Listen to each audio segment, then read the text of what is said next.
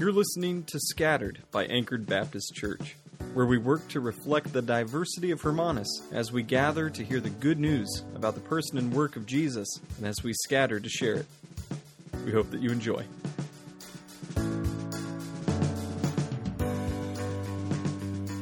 My dad's very proud of me. My dad loves me. But growing up, I wouldn't say that I had a very competitive spirit, which for my dad was hard for him to handle. Because when I won, I high fived everybody. And when I lost, I high fived everybody. When I won, I thought it was pretty good. And when I lost, it didn't really matter to me that much. Um, the experience is what I was out there to get. When I was playing football, which, you know, I know I've got a bunch of rugby people, you've been raised on rugby, and here's the deal there's a beauty to rugby. It's like a violent dance out there, there's nuance to it. You got to hit someone hard, but you don't want to hit them too hard because you might break your own body. American football has none of that nuance to it, okay? But I thought that it did. I thought that I could dance out there, right? I thought that I could throw someone to the ground, and it was just as good as hitting them. But come to find out, coaches and my father as well did not think that that was true. There needed to be more violence. Um, and when I was doing individual sports, uh, look, it was disappointing to lose, sure, but here was the difference with an individual sport was that I prepared. I prepared alongside teammates, and then I went out there, and the only person I had to blame was myself, right? Maybe I needed to work harder, or maybe I just wasn't made to move that fast. Whatever the case may be. Nowadays, I still wouldn't say that I have a real competitive spirit. But there are some athletes. Here's another thing I don't do I don't use sports illustrations, but I'm going to do it now. There are some athletes that I am thoroughly impressed by. Um, and I'll try not to get too graphic, but uh, some people would call it mixed martial arts. These are where people get into this eight sided ring that has a cage on it and they hit each other as hard as they can until someone loses. That sounds particularly violent because it is, but you know what? I love it. I don't love it when I see a fight out on the street. I think that's awful. I love it when you have these trained athletes that have worked their whole lives to get to this place. And then they're there and they're expected to perform and they have something that they're fighting for. They're fighting for honor. They're fighting sometimes for a golden belt. But it is it's intense. And I hate to say it because it sounds like the least likely thing that should happen after one of these fights. But especially in an important fight, I cry at the end of every fight. Okay, maybe just some little tears here and there. Why? because this person just worked so hard and they won and it's amazing. And this person just worked so hard for months and months and months, maybe a year, two years, and they lost and it's sad. And I feel that person's pain and I feel that person's joy. I don't have a competitive spirit, but I like other people that do. I do. And I like watching these fighters sometimes because they know what they're fighting for. They know what they're fighting for and they see an importance in it. All that to say, when we come to this, this letter, Paul's letter to the church in Galatia, there is something that he is fighting for. And as we're going to see next week, it's something that he's trained for multiple years to do. And he has worked diligently. He has worked hard to understand the good news about Jesus. He's worked hard to let it sink into his life and his heart. He knows what's at stake when he goes out onto the mission field, when he goes out to evangelize. The entirety of Paul's life and mission shows us that he knows what it is, that he knows what's at stake. Being shipwrecked multiple times, being bitten by a snake, being stoned to the point of near death. He knows what's at stake. He knows what he's fighting for. And he knows that someone else, when they step into that arena to speak words that go against what Paul knows to be true, he knows that the battle is on and that he must step up and correct the wrongs that are taking place. Paul knows the seriousness of what's happening here. And we're going to see him use some very serious language today. Last week, we talked about verses 1 through 5. And we said this is Paul greeting, because it was a greeting, greeting the problem in Galatia head on. Okay, greeting the problem in Galatia head on. And here's where we're going this week out with the good and in with the bad. How we turn from Jesus. Out with the good and in with the bad. We also talked about how we're going to walk through this letter in, in chunks and pieces, okay? Chapters 1 and 2 is mostly historical. It's Paul saying what has happened, the gospel that he gave, and then what's going on with that gospel, and also the story of his ministry. And then Galatians 3 and 4 is the theological part of it.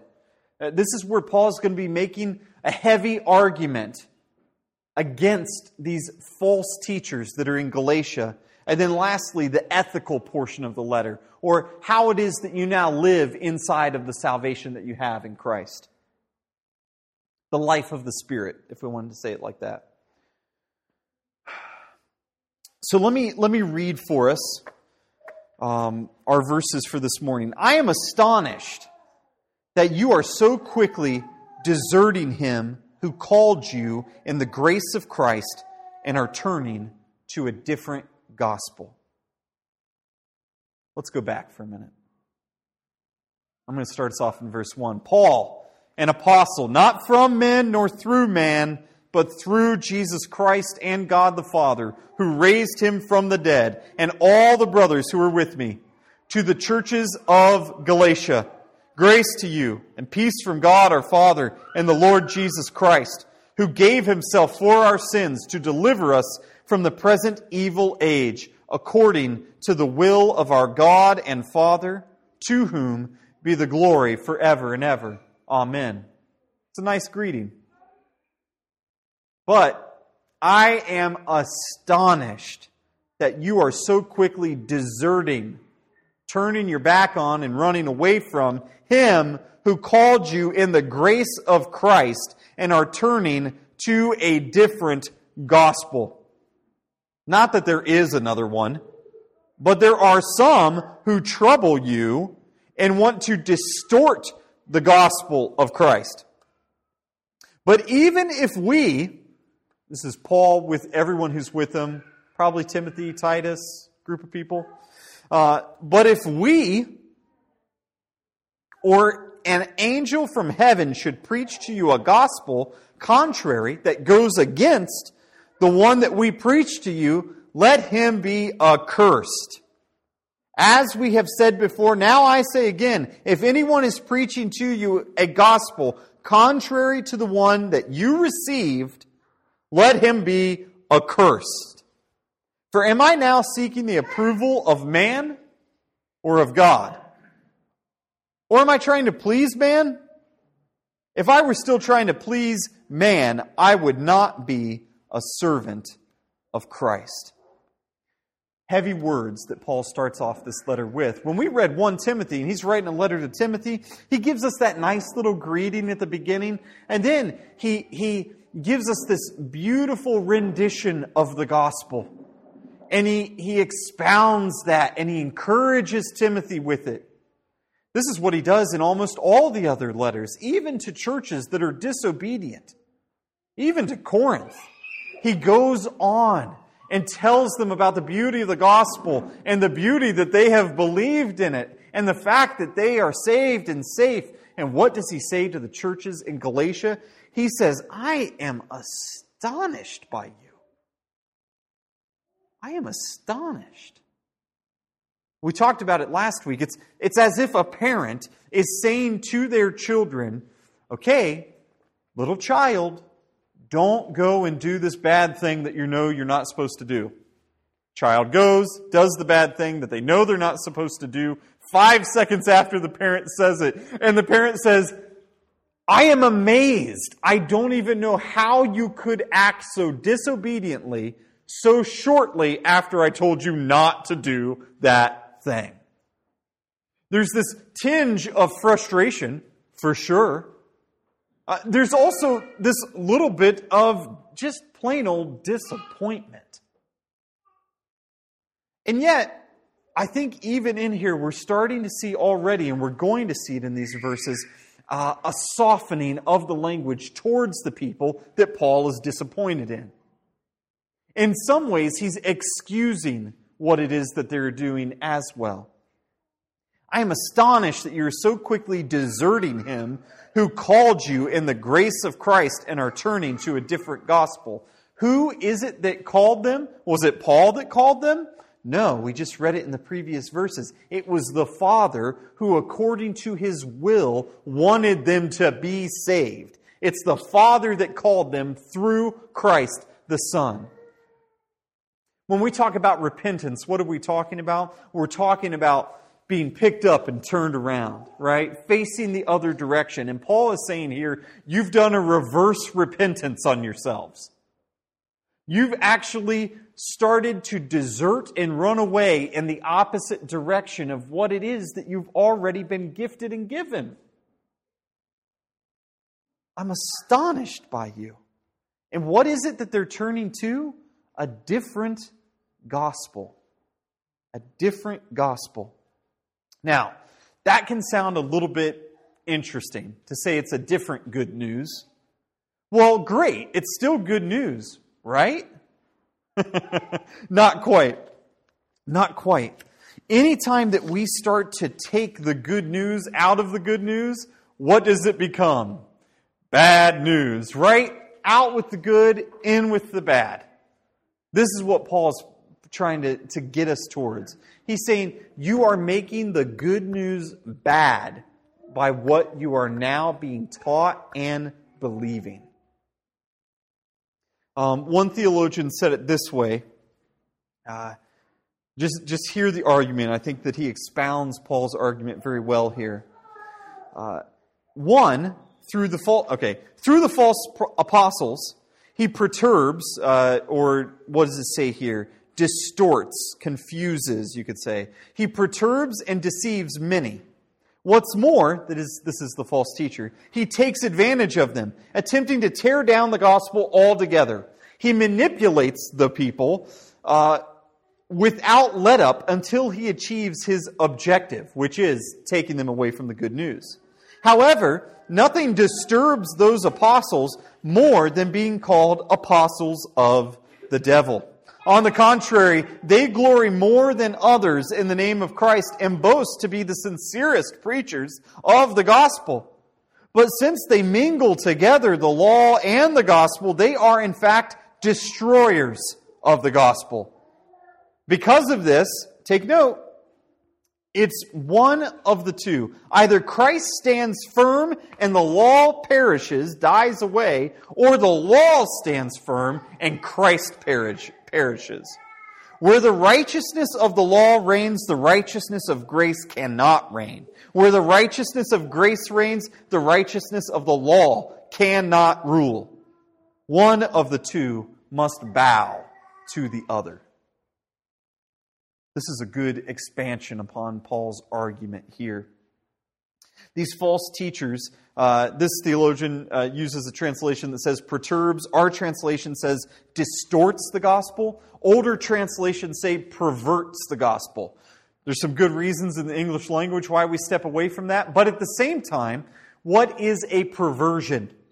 It is a total um, going away from what something was naturally meant to be. It's taking something that God made and calls good and turning it into something evil. And that's exactly what Paul is saying here. Not that there is another one, another gospel. But there are some who trouble you, teachers, and want to distort the gospel of Christ. They want to pervert it. They want to take what it actually means and to strip all that meaning away from it. But even if we or an angel from heaven should preach to you a gospel contrary to the one that we preach to you, let him be accursed. Now, Paul does something interesting here. It's a good technique.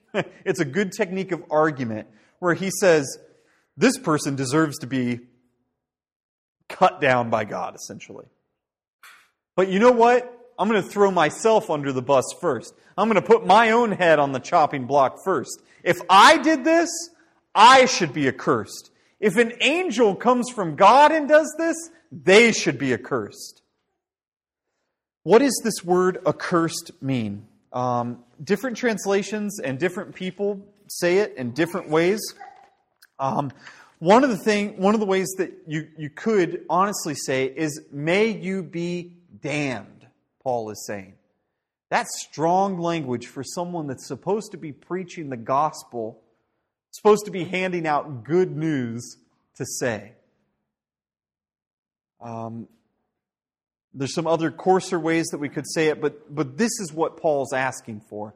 Much like this David does when he's calling out curses upon his enemies in the Old Testament. He's saying, God should judge you right now because of your sin.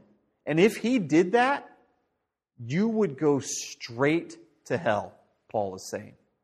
And this is what Paul is saying should happen to these false teachers that the judgment of God should come upon them right here, right now. They should be caught up in their false teaching and they should get what they have coming to them. Sit with that for a minute. Sit with that for a minute because I don't know about you, but I don't often take the seriousness of the gospel that serious.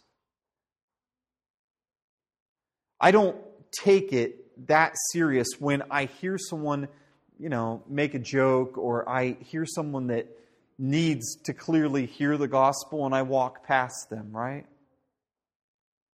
When the reality is, when someone needs to hear the gospel and I have opportunity to share it with them and I ignore that opportunity, I might as well be saying, Let you be accursed. That sin that you are currently living in, may you be living in it when Christ comes back to judge the living and the dead. And see what happens to you then. That is a grievous, grave, grave threat. I brought up this whole thing about fighters and knowing what they're battling for at the beginning because, Christian, you and I need to know what it is that we are battling for. We need to know what we're battling against as well. One of the things that we're battling against each and every day, uh, it's what comes into our ears every single day. It's what many of our friends who are Christians uh, it's how they shape their lives. One of the things that we're battling against is the false belief and false teaching that you can, with God's help, save yourself. Jesus alone saves. And as soon as you add anything to it, look, we all we would all probably make the argument well, you know, I mean, if we say that Jesus died for us, but we don't believe in the resurrection, then we don't really have good news, do we? Most of us would agree with that statement, which is why we confess it each and every week, so that we're reminded of it.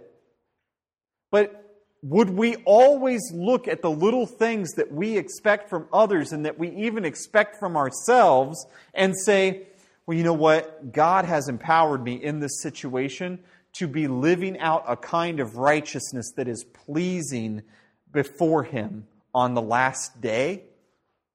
Whoa. We've just taken the work of our life and we've put it in the place of Christ's work for us. As we're going to see in coming weeks, that's exactly what these teachers are doing to the churches in Galatia.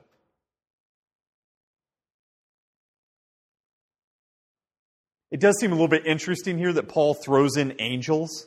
I mean, what kind of angel would go against what God says? Satan, right? Satan and his demons. That's the kind of angels that go against what God has to say to us. And that's exactly the kind of uh, the kind of angel that Paul is pointing us to. He's saying, look, if I were to come to you or an angel were to come to you and teach anything but Jesus' death on the cross for your sins and your his righteousness coming to you, well then that is a demonic teaching that is leading people to the pits of hell. This is what Paul is telling us. As we have said before, now I say it again. Now, that was strong language. That was all strong language Paul's using. Maybe he made a mistake. Ah, we talked about this last week. When was the last time you hand wrote a letter? It takes work to handwrite a letter, but maybe you said something in passion. He doesn't have an, eh, eh, he doesn't have a rubber on the back of his quill. Okay, he can't erase what he said. Maybe he made a mistake. Let's give Paul another chance. Maybe that's not what he means. As we have said before, so now I say again. oh.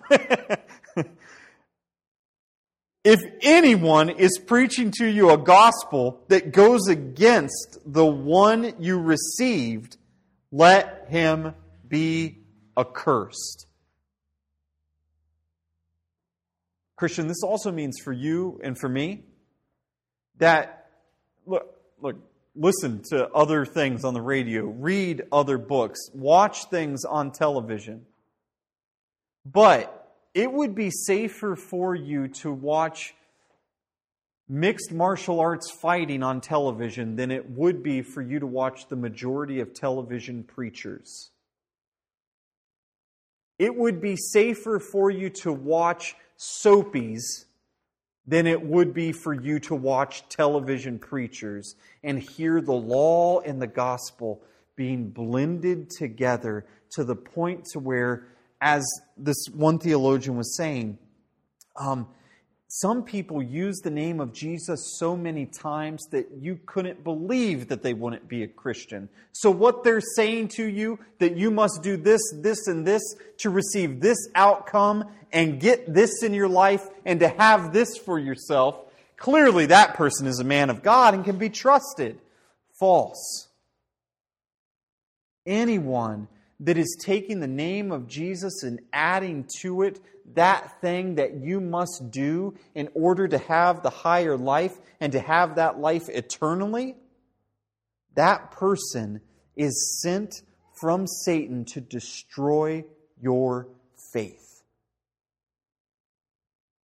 I don't know. Maybe soapies do that too, but I, haven't watched them for a long time, so I don't know. Okay?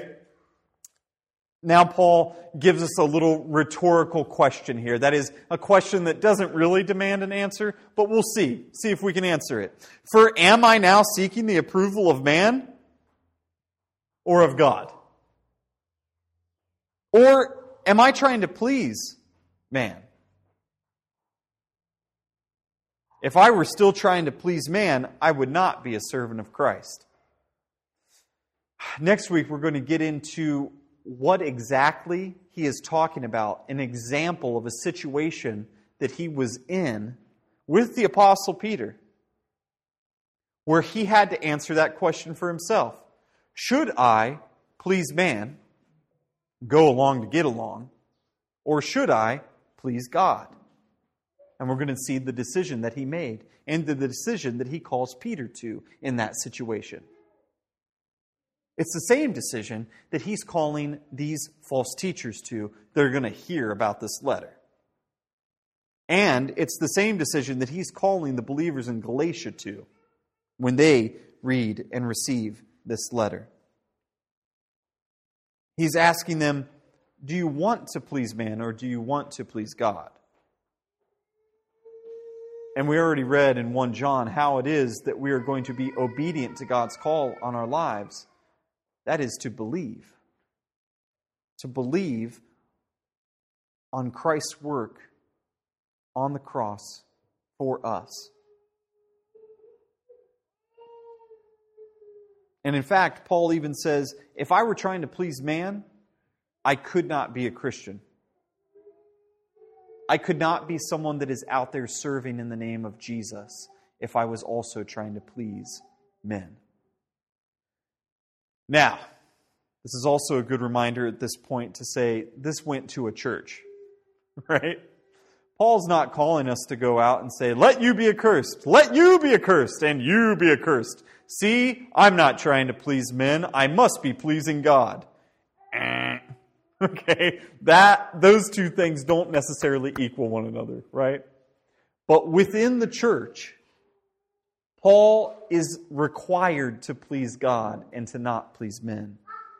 What we do here is not necessarily pleasing to men. It might not even be pleasing to you some weeks. But what we do here by, by receiving the good news is pleasing to God. What we do here by hearing that good news and, and preaching it and speaking it and reading it and singing it, by picturing it, this is pleasing to God. And when we let something stand in the way of any of those, those ways that we receive that good news, we have turned away.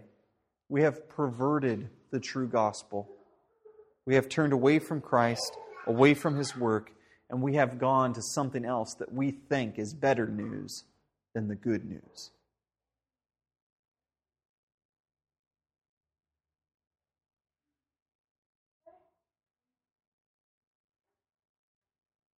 One ancient theologian says, It is no light sin to transfer your allegiance from Jesus to the law.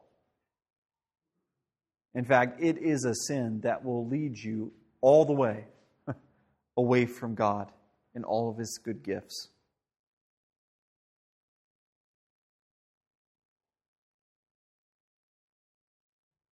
Right now, what we want to do is we want to take a couple moments and we want to hear that good news preached to us one more time in the Lord's Supper.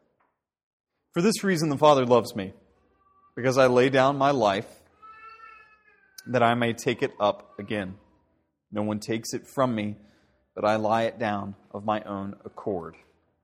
I have authority to lay it down, and I have authority to take it up again. This charge I received from my Father.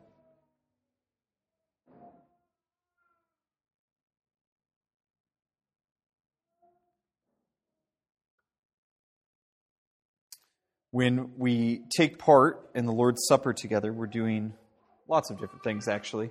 One of which is we are being recommitted to the Lord. Uh, we're being reminded of His blood shed for us and His body broken for us. We're being reminded of His death for us, and in that, always His resurrection, which we will share with Him. As we come to the table today, um, we are reminded that this body and this blood is the only way to be saved.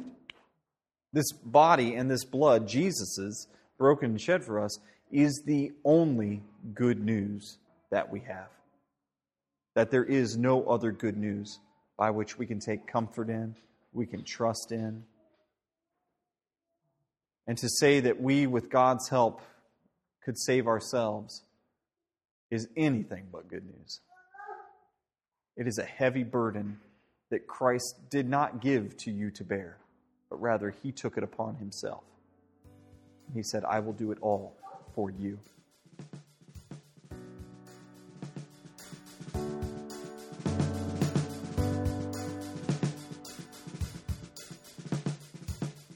Until next time, know that the grace of our Lord Jesus Christ and the love of God the Father and the fellowship of the Holy Spirit is with you all.